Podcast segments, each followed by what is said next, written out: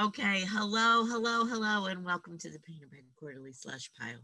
So glad that you're tuning in to listen to us. Uh, the S will be defined in a moment, but what we're about to do is discuss some poems that were submitted to the Painted Bride Quarterly, uh, i.e., have an editorial meeting right here for you. Um, and we'll be voting on the work right here, and it's all in order to illustrate to you our editorial style, which is democracy above all else. So, um, without further ado, uh, well, we're all at home, and that's no big surprise. We don't have to talk that much about it. I am feeling like I really must get my office out of my bedroom floor, and um, I'm thinking about even just squatting in another room instead of living up in my turret all the time. Uh, so, but that's where I am. I'm up in my turret, and we are having a tropical storm that right now we must be I'm going to have to ask the New Yorkers what it's doing for them. Right now, we must be on the fringe. There's just showers, but there is a storm coming through um, the northeast of the USA today, August 4th. Who knows when this will get? Maybe the world will be really different. Maybe it'll be post November 4th by the time we publish this. Doesn't it seem like you can count on the world being an entirely different place if you like just wait like three weeks? Like since like since since this year started, doesn't it just seem like if you just wait like you know a month, yeah. Everything you thought was important last month will no longer be important. Yeah. And we will have moved to an entirely new set of issues, all of which have been festering for generations. and how are you not paying attention to them? Why were you so stupid last month? Jason, why don't you say where you are? The prophet. I try to keep it quiet. and uh, so I'll just I'll bounce it down to you, and we'll just bounce all over the place since we're all over today. I'm I'm trying to be discreet about this information, but I am actually in Florida. I am at a residency um, in Florida writing a play. Um, and I'm on the beach and remaining entirely socially distanced. And I drove here so that I wouldn't have to be on an airplane. Um, and I'm being very productive, but I am in Florida. And actually, we missed the um, storm entirely. Um, the storm was supposed to re- really batter us, and, and I was totally prepared for power outages and flooding and isolation. And actually, it just it just moved in the other direction. Yeah, yeah. But as soon as I said that, now I'm hearing more of like sheets of rain happening out there. so if I should disappear, it won't be raptured. Trust me, I'm not as good as Marion and Samantha. I will not be raptured. I will just be freaking without power. You'll be on your way to Oz. Maybe that'll be all right. We all know what to do when we get there this time, right? um, so uh, I don't even know if Marion and Samantha are together anymore. Where are you guys? They're not. So speaking of the rapture, I I'm in a place where my Wi-Fi is a little bit unstable. So if I, you know, sort of trance in and out, it's because of the rapture. Um, I'm actually on the NYU Abu Dhabi campus. Uh, I had to go through step after step after step of protocol and security clearance, and I managed to get in my office today. So I'm thrilled about that. And Samantha, where are you? I am in Dubai, so closer to Marion than the rest of you, but still about two hours away. and that's all I have to say. all right. all right. Then we'll bounce it back to America. And I think Alex is in New York, but he might have a surprise for us as well. Oh yeah, I'm the only New Yorker in New York, and I don't plan on leaving anytime. um, but I am. I don't know. I don't know when this will be published. Hopefully, I'll find a place by the time this is published. Is that a good goal? Yeah. Or we can date this podcast. but right now on the porch, I don't know if it's going to rain. It's gray skies right now. It might rain during lunch, but that'll be like one or two o'clock or something like that. So right now I should be good. good, good. Well, all right. I think I think we're just ready to roll right in. We have several poems from July Westhale to look at today, and um, thank you, July, for allowing us this opportunity. Um, who would like to read the first one? I can take it. All right, Jason. Um, rotten apples returned to Harvard's glass flowers exhibition. What you have heard is true. Something rotten once got us from our houses, from our beds, where what was there may or may not have been. Remember, my darling, my sweet, that a blistered and blackened thing a thing representing life, sin itself was a cause for art, gave a man, many men, a lineage of pride. The moon rose tonight as usual, no spore filled scab, as ivory as the cut belly of an apple sliced to share. Nothing noxious to point to, say, you. The world of museums and love are, as it turns out, through the machinations and designations of man made things defined by abstractions, security, beauty, even in our worst days. One day, Blaschka told his son, yes. Well read. Wow. So Jason, as you read it, did it do, like were you adding the pace to that or did the poem make you read it that way? Oh, th- those were the line endings. Um, yeah, no, I, th- I, think the poem paces itself really ni- nicely. Um, it really kind of like works against the syntax in a really beautiful way. Mm-hmm. So full disclosure, I had no idea about these glass flowers. I just I didn't know that Harvard had a glass flowers exhibit, and I didn't know much about them at all. Um, did did anybody else on the? Have you guys heard of these before? My mother was obsessed with the glass flowers. She really wanted to see the glass, like like the glass flowers at Harvard were like on her bucket list because they were and weren't on display, um, sort of at various times throughout our lives. Um, I don't think I've seen the glass flowers. I think I've seen the glass aquatic creatures. Okay. Um, and I've seen pictures of them. I, it's possible we we visited them when I was really young because my mother was like really really into them. But it was also like the the difficulty of seeing them was part of the appeal of them. In general, or to your mother? Um, I think in general, but also to my mother. Okay. I don't think my mother would have expressed that though. I think I don't think she would have thought of like I I don't think to my mind her sort of like you know excitement about them had to do with um, the unavailability. But I, I don't think I think to her she just thought of them as something she really wanted to see. Well, thank you. I, and it's mostly because I'm I'm ignorant of this. I didn't I just didn't know that these flowers were you know I think they were made in the the late 19th century and that the one day Blaschka told his son yes. The first time I read that, I had no idea what that was a reference to. Like it was almost like the poem and the poet speaking to herself or, or inside the universe of the poem. But that's actually the artist, right? Yeah. Or the designer of flowers. Yeah. Well, it's it's multiple generations of artists. It's oh, like oh, these yeah, so it's like four generations of glass artists um, who kind of passed down this knowledge, enhancing with each generation as they kind of invented their new techniques. And so, eh, but Blaschka, or the, the last Blaschka was the last one. He had no children, and so the skill died with him. So the the guess is yes it's your turn. I think so. That's yeah. how I read it. Yeah. yeah. Mm-hmm. Mm-hmm. I had to look it up, and that title is the title of a video. The exact, mm-hmm. oh. exact word is that comes up on your first search. If you put in glass flowers Harvard, you get Rotten Apples Return to Harvard's Glass Flower Exhibition and a video about the rotten apples. Um, but you know, any poem that ends with the word yes is going to woo me. I'm gonna I'm gonna say yes if I hear it end like that. Oh watch, now we'll get a lot of that. Um yeah. So I didn't even need I I was enamored enough of this that I didn't need to know everything, everything, but it was so much yeah. nicer when I did. Yeah. You know? So yeah. that's kind of for me is the sweet spot. If you refer to something and I don't know it, I don't mind if I don't need to know it.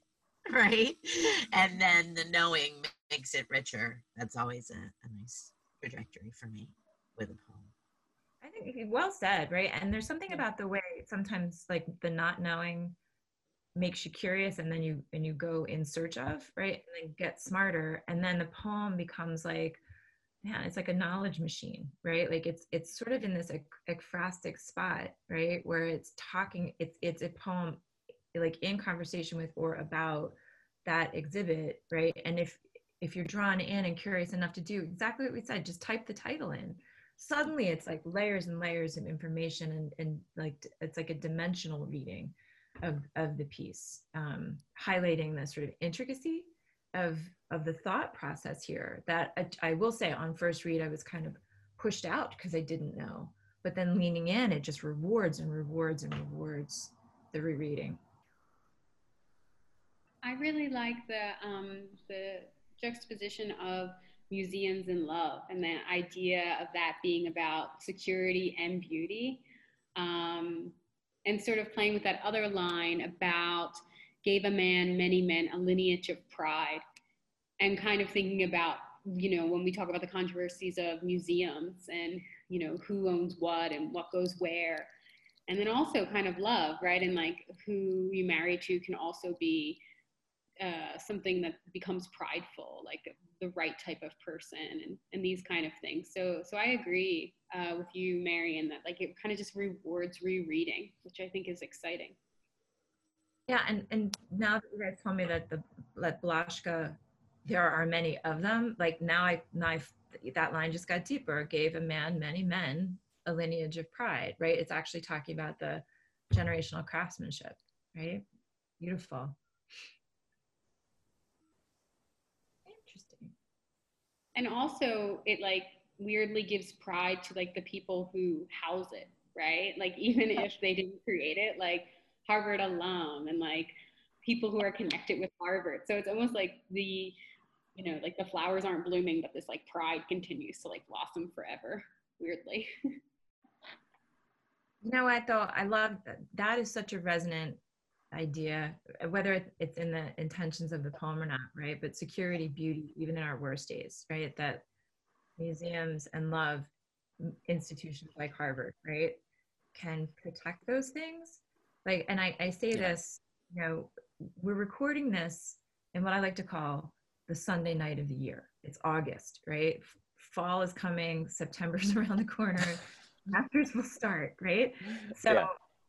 Like, and I think all of us are half expecting what institutions call melt. Like, you know, we're expecting students to take a gap year, we're expecting students not to come to university, and yet the numbers are showing something different. Like, the kids want in, right? They want, they want security, beauty, and even in our worst days, love. Yeah. Right.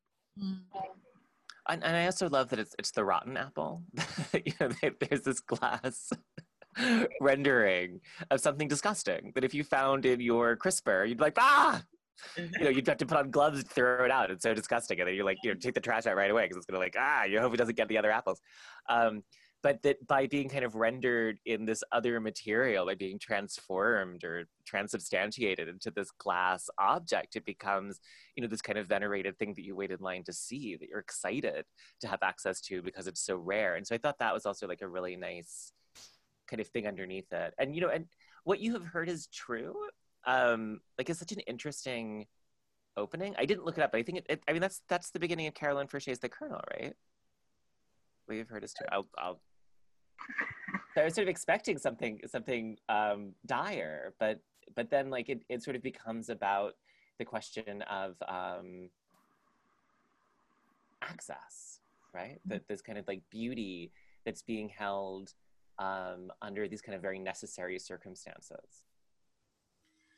Um, the stanza that starts with the moon rose tonight as usual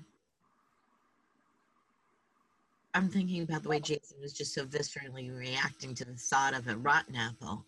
And I just love that moment of the beautiful apple, as ivory as the cut belly of an apple sliced to shreds. What a way, what a beautiful way to describe a whole apple. You know, I kind of like that we got to see that for a second in the middle of, of this.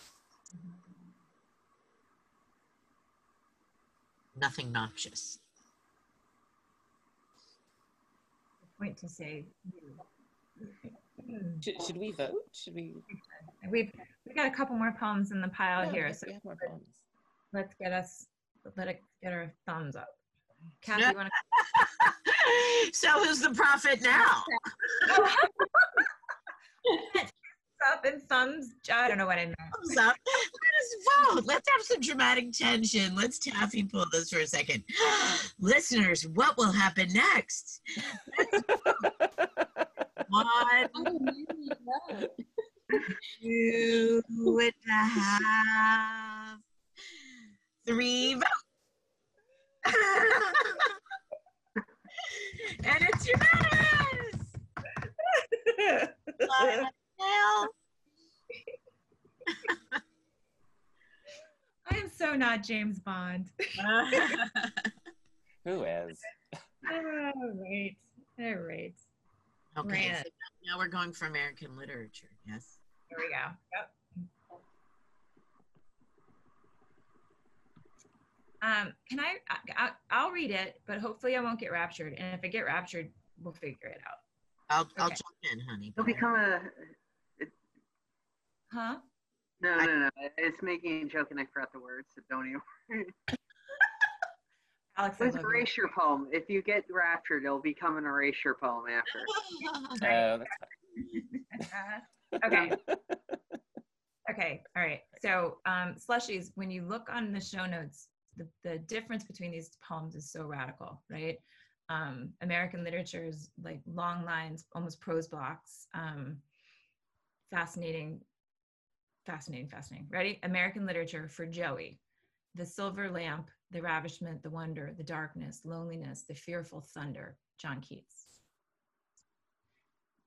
There's a billboard with Route 66's version of June Cleaver holding a pie underneath block letters, homemade pies, which is how dry towns get their jollies, I guess. We buy coffee in cups so thin that Joe becomes us and we never regain our human shapes. And I say to you, I wonder where they keep the half bull man. And you shotgun back, I've spent my life asking that, like the sharpshooter you are. Who wouldn't want to be the son of a bull and a damned woman? We are all sons of bull and damn. You've gone west to find everything, or me, and look at girls the way I look at girls who are bad for me, like a desert through slatternly windows. This is America. The big pricked statues, statuary, and their old growth knowing. In the end, spoiler alert, we're both after the wrong bandit. The bank gets robbed. The two women who should be lovers but aren't arc their caddy like a rainbow into the lavish vaginal canyon at the last moment. The whale gets away. Faulkner's pretend mother doesn't get the burial she deserves. We have to choose between Liz Taylor in a kerchief or James Dean with his shirt stuttered open, and we can't. Thank you. Yes. Yay, well So much fun to read that. I know I Mm. wanted to too. I think we all wanted to. I'm sure we Mhm. all Mhm. all that wonderful Americana, huh? and kvm to your earlier point too like it's it's so dependent on texts outside of itself for the like the the resonant echo chamber it creates right like yeah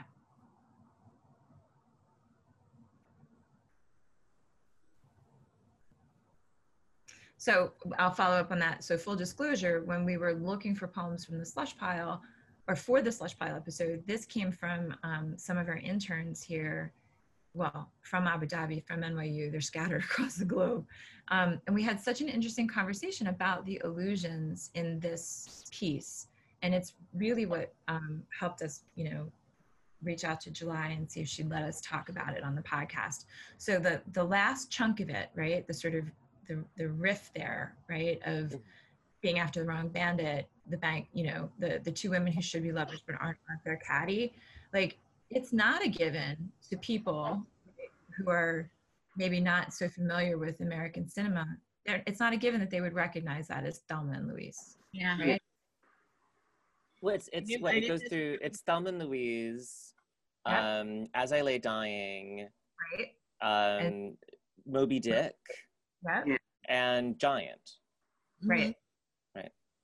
But I and I, and I and I do wonder, like, like does someone under thirty, like, get those? Or, or do they have I mean because I mean we grew up in a time when there was you know like because before the internet um you know you needed reference books and reference books required people to have a kind of canonicity because you had to have you know x number of it wasn't like imdb where the space is limitless and anything ever made anywhere. And also people should check marion wrenn's imdb page because she has one. Um, slushies in case you did not know marion wrenn is a film star.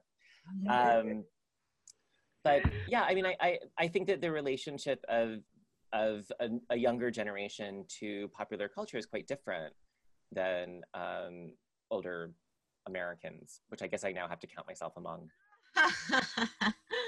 I think Slushy's under 30. Please respond and let us know Yeah. those But references. Ma- what, what, did, what did the intern say? I, I, I'm sorry. no, it's all right. Um, so it, it's so funny. They act, they echoed Kathy, right? They were like, you know what? I didn't know necessarily that that was Thelma and Louise, or maybe one of them was like, I think I see that as Thelma and Louise, right? Um, and I was like, well, does it push you out of the poem? Does not knowing that make it not pleasurable to you? And they were like, no, it's actually it's interesting to learn like what those references are. They were actually hip to earlier references, like the um, the bull and the damned woman, right? Um, or I wonder if they where they keep the half bull man and you shotgun back. I've spent my life asking that. Like they were they were so it's so funny that like Greek mythology is more available to them than American pop culture is, right? And the sort of like assumption that it would be globally accessible, right, is is an American pride. But the poem's called American literature, right? So it's sort of really working within its own boundaries, right? Right. Right. And I would bet, I would bet that, the- I mean, who, they at least know of James Dean. They at least know of Faulkner, right? If, if they haven't read specifically As I Lay Dying. I mean, The Whale Gets Away might, might be too fast to fly by them. But I, I love talking about that kind of stuff with my class, like does the topicality of a piece. I teach uh, a poem of Teresa Leo's in which she references Alanis Morissette and Elaine from Seinfeld. And it's always so fun to see if they know, if they care to know, you know, like all that stuff. It, I actually, it's one of the reasons I teach it for several reasons, but the pop culture references are one of the reasons why I pull that one out all the time, you know. Um, so, uh, ironically, I think Marion raptured. Yeah, we Marion. Marion Isn't something? She read the poem and she just raptured. Uh, Alex, you've been a little more quiet this time. What do you Oh say? no, because I, was saying like I know who is Taylor and James Dean are, but Giant was just like one step away from my pop culture knowledge. Like I kind of got like a. Uh, I, I'm trying to figure. out I'm. This is when the. I'll, I'll, I'm still trying to figure out like because I love a lot of the lines. I love. We are all sons of Bullet and damn, it's just such a great line. Just Yeah. and like I get the initial image. I'm just like still trying to like get a tighter grasp on like the entirety of the poem where it all kind of fits together. Because like as Marion was saying, and I'm stalling. Hopefully she'll get back. um, like there, the poem kind of literally shifts uh, after that line. I like, uh, like uh, I'm trying to figure out like as a poem. So trying to figure out like why that's visually it's presented that way too. Like, so yeah. Yeah. And it's also the American literature of the uh, the West in a way, but not at the same time because you have the Route 66, you have Thelma and Louise, you have Giant, but you also have Faulkner, and then you also have Moby Dick, and then you have Greek literature. So I, I'm like I picture the Grand Canyon, but I also picture ocean and creek and Ireland at the same time. It's a lot. well, Yeah. you know, I, I, I, I, I hear you about it feeling like we're we're driving west, and that starts with Route 66, but that's already America, right? That's American to drive Yeah. country, right? Like all it, it just uh, I don't know, it's still resident. Well, it's it's weirdly phrased because I, I the first time I read it, I thought we were on Route 66, and then it says Route 66 version, the Route 66 version of June Cleaver, and I and you you know you can read that one way that they're on Route 66 and this is the billboard, or you can read it as like this is the Route 66 version of the billboard. This is the billboard you would expect. And I couldn't, I, I have to, I mean, when I first read it, I was really confused by the Minotaur. Like, I was like, what's, like, where did they keep the Minotaur? Like, what? And then I ah. realized, like, oh, America's the labyrinth, right? This is the place you have to find your way out of. Like, this is the, like, you're trapped in this, um, in this maze. And I, and I kind of, I kind of like that. And, and I have to admit, like, Route 66 has a special place for me. Like, I, have driven Route 66 like sure. as a child with my family, and it's kind of amazing. Like it's yeah. Kind of, um, it's so weird. I mean, it's this, you know, like I don't know what it's like now, but it's all ghost towns and like billboards and diners and mules having sex silhouetted against the sky in a way that you don't want to watch with your parents. um, Oh, I mean, I definitely get the sense there is an odyssey here, though, right? We are yeah. driving, so you know, there's enough enough clues. We are actually going west, whether we're on 66. I think we're on 60. What did you think about the coffee in cups so thin? Sorry, I'm, I'm cutting everyone off today. No, it's fine. What did you think about the coffee in cups so thin that Joe becomes us and we never regain our human shapes? I feel like I've had that coffee though, because you get Dunkin' Donuts, you get the small coffee. It's not the the container that's thicker. So I feel like I know that feeling. Or like any just like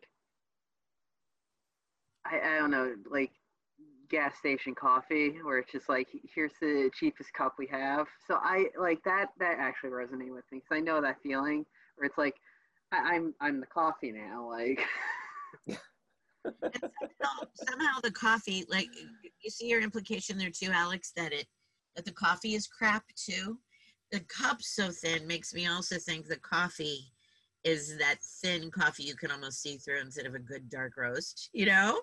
That yeah. it's yeah, cheap coffee. I think and the becomes us and we never regain our human shapes. I just think they're drinking a lot of coffee on this odyssey. Oh, it's the coffee that's thin. No, it was the cups cup, that were thin.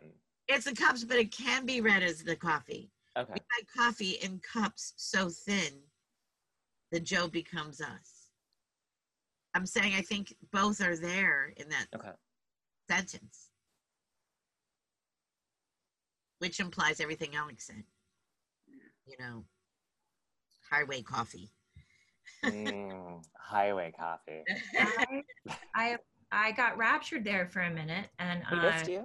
I thank you. And but it's so funny. I, I came back and it feels like we're about we're talking ghost towns and Route 66, and to me, that that thin coffee cup thin coffee line right and we never regain our hu- human shapes on one hand it, it makes me want to think about like ts eliot's the wasteland and you know all that there right um but it also just remind it makes me feel like they're ghosts like if they're never regaining their human shapes it's because they're phantoms too it's like the road trip is because they too are you know shades right that thinness is them yeah well, that thinness is America, right? That like right, right. The United States is a stunningly recent. mutually constituted, yeah. you know. Mm-hmm. What's interesting is the the feeling that like it leaves me um, is one like you know I I want to go on a road trip. Like that's this feeling, despite like the whole messaging being how like thin and ephemeral and like kind of fake I think a lot of this all is this this manifest destiny, this kind of long story of ourselves. Um, what I do think is interesting is like where the poem with the spoilers kind of decides to stop, um, because for for a lot of my students, for example, they haven't read Faulkner, but they have read like Jesmyn Ward and they've read Sing Unburied Sing, and then they know who Faulkner is through that. And yet, this poem, what I think is really interesting about it, it feels contemporary for me in the beginning. But then when I get down to it lower, I feel like the story has stopped somewhere, like before my generation. And I, and I, I don't know why, um, but I, I do think that that's very interesting because I don't think that kind of manufactured um, Americana, um, say how it was in East Asia after World War II, or even during like i don't know like the 80s or 90s is the same kind of package that it looks like now so i think that's really interesting so i think it's like speaking to a certain audience about a certain period of time. Not that that makes it unenjoyable. Like I like um, I like all the card games and Jane Austen and stuff. Like I like that kind of stuff. But I just think that it's interesting where it chose kind of to to stop the spoilers. Yeah, well, I think it's sort of like like the American century, right? That it sort of like stops in the '90s. Um, that it that it sort of can't keep going in part because um, like what Route 66 meant and kind of like the emergence of global of, of American cinema as a global phenomenon and like the emergence of you know kind of um, American hegemony like it, through a kind of cultural project, which is which is Marion's dissertation, by the way.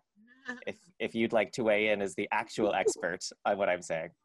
Um, but no, I, I mean, I, I, thought that, that that bounding was like that it that it doesn't sort of get to, you know, like the X Men movies or you know, kind of cultural productions from the 2000s that would have been um, as iconic as um, anything referenced. And by the way, I listened to a Faulkner book on tape. Um, make sure you have the car windows rolled up right? you do not want to be driving around with people hearing what you are listening to. No, you do not. I, I listened to a Rose for Emily. I was like, what the? yeah. Right. I was like, okay, yeah, right. It was Debra Winger reading a Rose for Emily.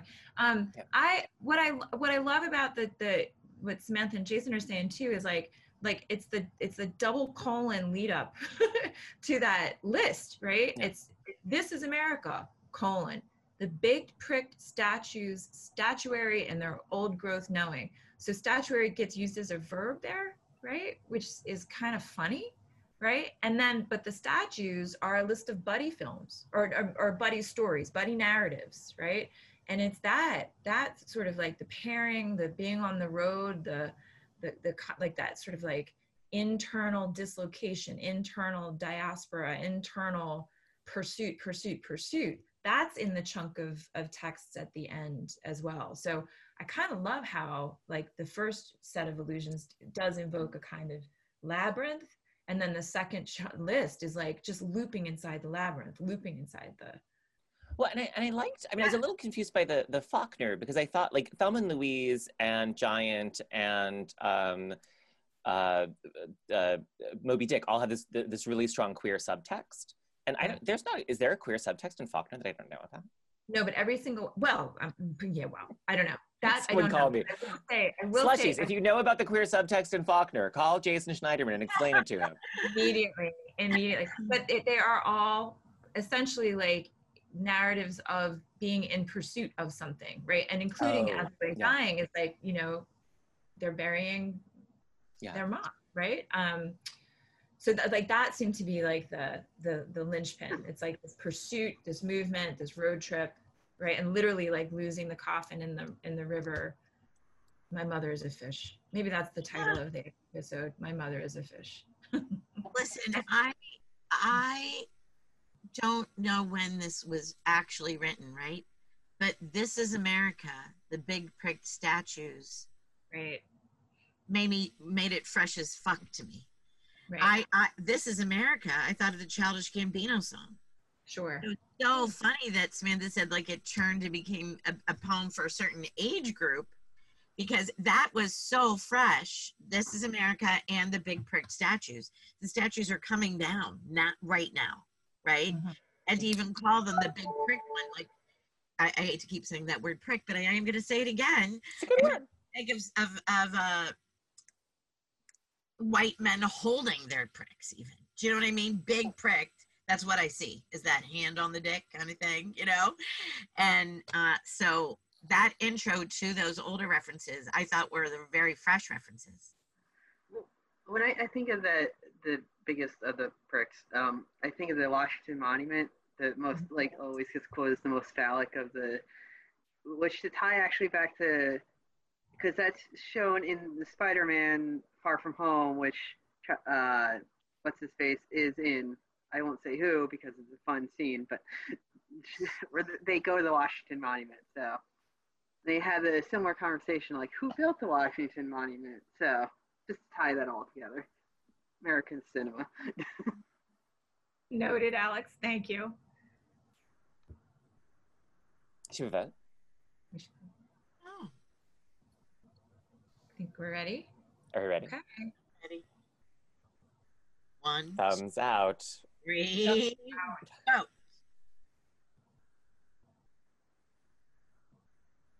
Okay, it's in. Thank you, July Westhale. Two for two. Rock and roll. All right, so let's pause right here and I'll make a note to Joe. Do you want to, it's, it's like 10 to 6. We probably could do one more um, if you feel like we can. What do you think? Yeah, let's do one more. I say Okay. yes. Okay.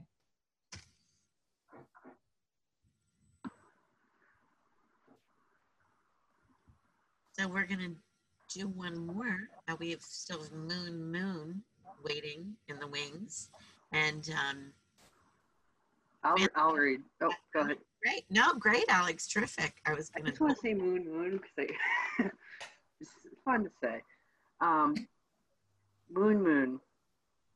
Now there's snow on the ocean, which is meant to confuse us, and does, though not because we are unprepared for it, but rather because the sight of it reminds us of the static-hearted parts of our bodies as they prostrate themselves in years over yonder exploratory attempts to find warmth not unlike sure-footed, sure-footed expedition in the disappearance of everything ripe, now covered with snow's annihilating speeches, in the blank stares of our children as they amputate themselves from us in the cloudscape of come forgotten to be enjoyed, on the snow of a down comforter at which we'd first begun, circle back to Exhibit A, in the cold expanse following, the question, Am I like winter to you?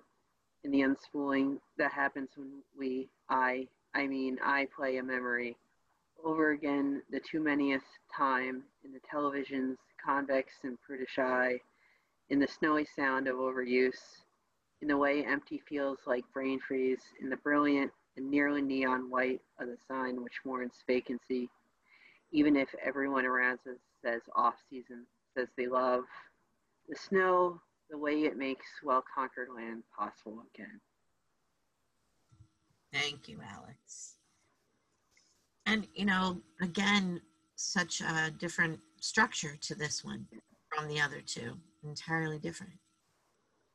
Meredith mentioned that the uh, second poem had such long lines, and then there was a really interesting use of space that we never talked about, and uh, interesting punctuation that we never even got to. I loved how it ended with the double dash, the, the last poem, right?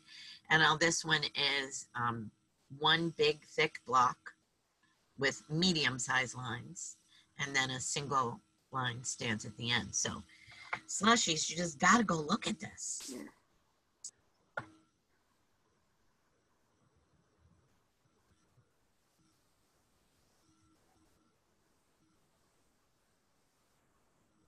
I love the title Moon Moon. I like Moon Moon is such a good title.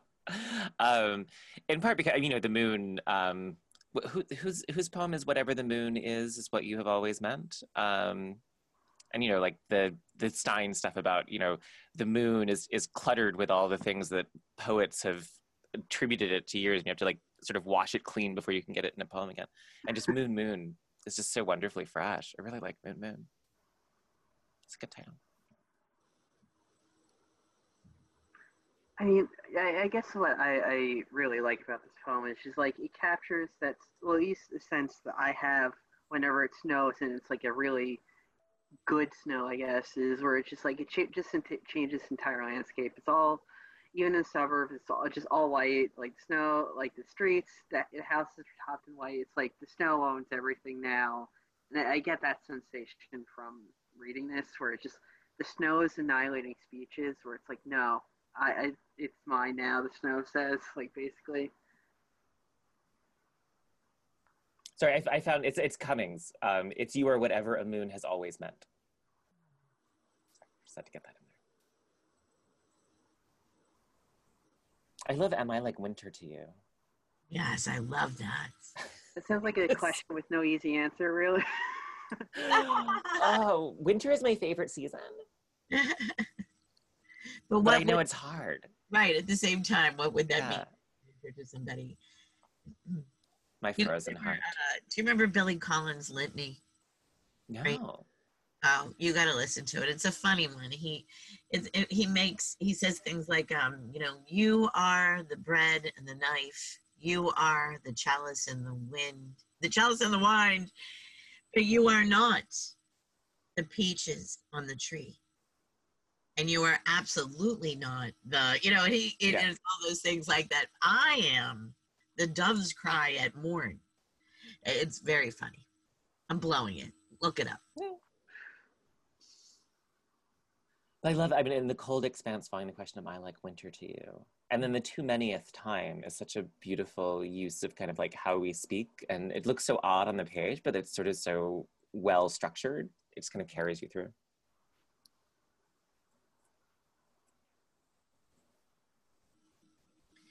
I really like this poet's craft in general. I feel like every every move is so well placed.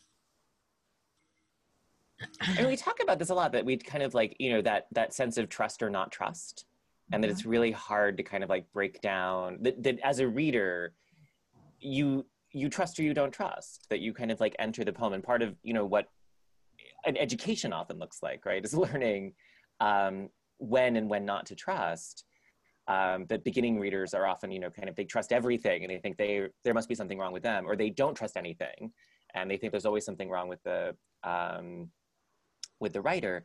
Um, but but you know like that sense of trust is so well established in all of these poems. And we're all kind of sharing this this place where you know like we're carried through and we just kind of want to go back to sort of like open up all of these spaces that are kind of like I don't know flower buds that keep opening as you pay more attention. It's a terrible metaphor. No, no, no. You know what? Thank you for that because that's like from from what we just keep talking about. I am like winter to you, in the unspooling that happens when we, I, I mean, I play a memory over again for the too manyth time. The crescendo with that builds up. Those last lines just. Are, are, everyone just gets me more and more unspooled in the best way you know Mhm. I, the build up there there's such such a passion all the way to uh the you know the poignant sign of the off season says it, the, to the end it's just gorgeous those last lines are so i love the momentum yeah I really like the end too. I think my favorite is this idea that while the sign, you know, says vacancy, like what we're saying on the streets is is off season. And um, for me, I feel like it kind of speaks to this moment too, right? And like how how you approach something and how you how you can like approach the same time differently, um, even like in official way and an unofficial way. Um, and I just think that it's it's really gorgeous um, because it's almost like it. She says the July says the well conquered land possible again, but there's also something that like snow does with time that makes time conquerable in a way. Um, and kind of poetry does that too in a way, I think, or it can when it's good. So I just love this poem. And I also love the form of this poem with this because it's so tight and it feels like you're really entering into something. Um, I'm really glad it, it doesn't feel or look airy. Um, and I and I like that because that's also the kind of snow I like. That's like really tense and tight. So I just think this is a gorgeous poem. I I have to agree um, with what you're all saying. I, I just want to draw our attention to the verb for the vacancy sign. That's like the third line from the end, and the brilliant and nearly neon white of the sign, which mourns vacancy. Yeah. Like, holy shit, is that the right verb? Right? It mourns vacancy, even if everyone around us says off season, right? Like, it's it is so like I the the sort of white upon white, the gray upon gray, the snow on the ocean like the the way this poem um, creates that atmosphere um, on one hand and on on the other like the the sort of the movement of this of the speaker's mind right um, and i just i just for for because we can do it i'm just going to read the first couple of lines up to the colon right now there's snow in the ocean which is meant to confuse us and does though not because we are unprepared for it but rather because the sight of it reminds us of the static hearted parts of our bodies as they prostrate themselves in years over yonder. Right? Like it's it it is it tumbles, right? It invites you in, it's crystal clear, and then gets in this sort of like abstraction that is a little it it almost defies interpretation but then it's like of course it's about the sense of nostalgia embodied nostalgia embodied sense of ache of time timelessness. Like holy schmazzoli that's an it's a powerful piece. You just got the title. Holy schmazzoli i don't know how to spell it though figure I feel like I boarded that somewhere. The holy shiznoli or whatever. holy schmazzoli okay Yeah. how to say it just like you said it schmazzoli Alright. schmazzoli we'll yes. just phonetically spell that it'll be fine It, and I, I, one of the things that I, I like about this piece is a small thing, but it's the, the static as snow as sn- now I'm saying I saw holy sh- holy schmazzoli but static uh, and the like I've only I've heard static like TV static be called snow before. I love that little tie-in right there, and it like ties it up in the beginning and Yeah. also. the. So just love that little detail of that.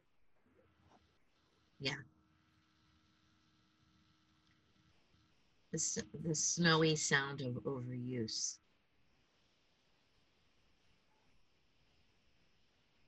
yeah damn damn i think i think we can flip thumbs. I think we're ready. We ready? Hmm one two Okay. three flip. Boom. You go july. That's a second unanimous one. Woohoo. Three for three. This is this is this is a momentous podcast. this was It momentous is a momentous podcast. It is a momentous podcast. Would it that we had more That's all it is. That's kind of how I feel about all three of these poems. Thank you so much, July Westhale, for letting us um, Mhm. discuss them and pitter patter all over the place around them. Thank you. Wonderful. Yeah. Well, that brings us to the end of the episode, believe it or not. Would it that we had more time to continue to talk about all of July's poems. we will have links to her work and her books and her her um, essays and poems in our show notes. And um, yeah. I really like talking about poetry with you guys. I wanted to say this earlier too. There's something about like poems that are so encrusted and layered and weighted with illusions are freaking delightful when you when you get to talk about them with people whose brains you love. Right? the way they sort of open and bloom and open and bloom and just keep giving to you, right? Like it's the poet, but it's you guys reading the poems too that that give me such pleasure. So Absolutely. I think we, we, we um, abbreviated every one of these conversations. We could have talked and talked. We could still be Mhm. on apples if we, if we had the time, right? Right. So, yeah. So Slushies, let us know uh, how we're doing, what you're thinking about the show, and um, how I, you know, I, I'm talking to November Slushies right now. November Slushies. I yeah, November slushies. Tell us, in many ways. I hope it is. right? Tell us what you need, right? Like tell us, you know, if you give us a listen and tell us what you need, right? If there's a, a way we can select poems and talk about them in ways that help make your You understand in November slushies, it could be a really better place. I know. I say that quietly because I, no, I don't think things anymore. I think of manifesting things. Yes. Oh no, no, Ah, no, Professor. no, You almost made it out, Jason. You almost made it out alive. no. No, they're making they're making a movie of The Secret. we, we, we have to, we have to say goodbye. We have to say goodbye before it gets ugly. Okay. Mwah. Love you guys. Goodbye, slushies.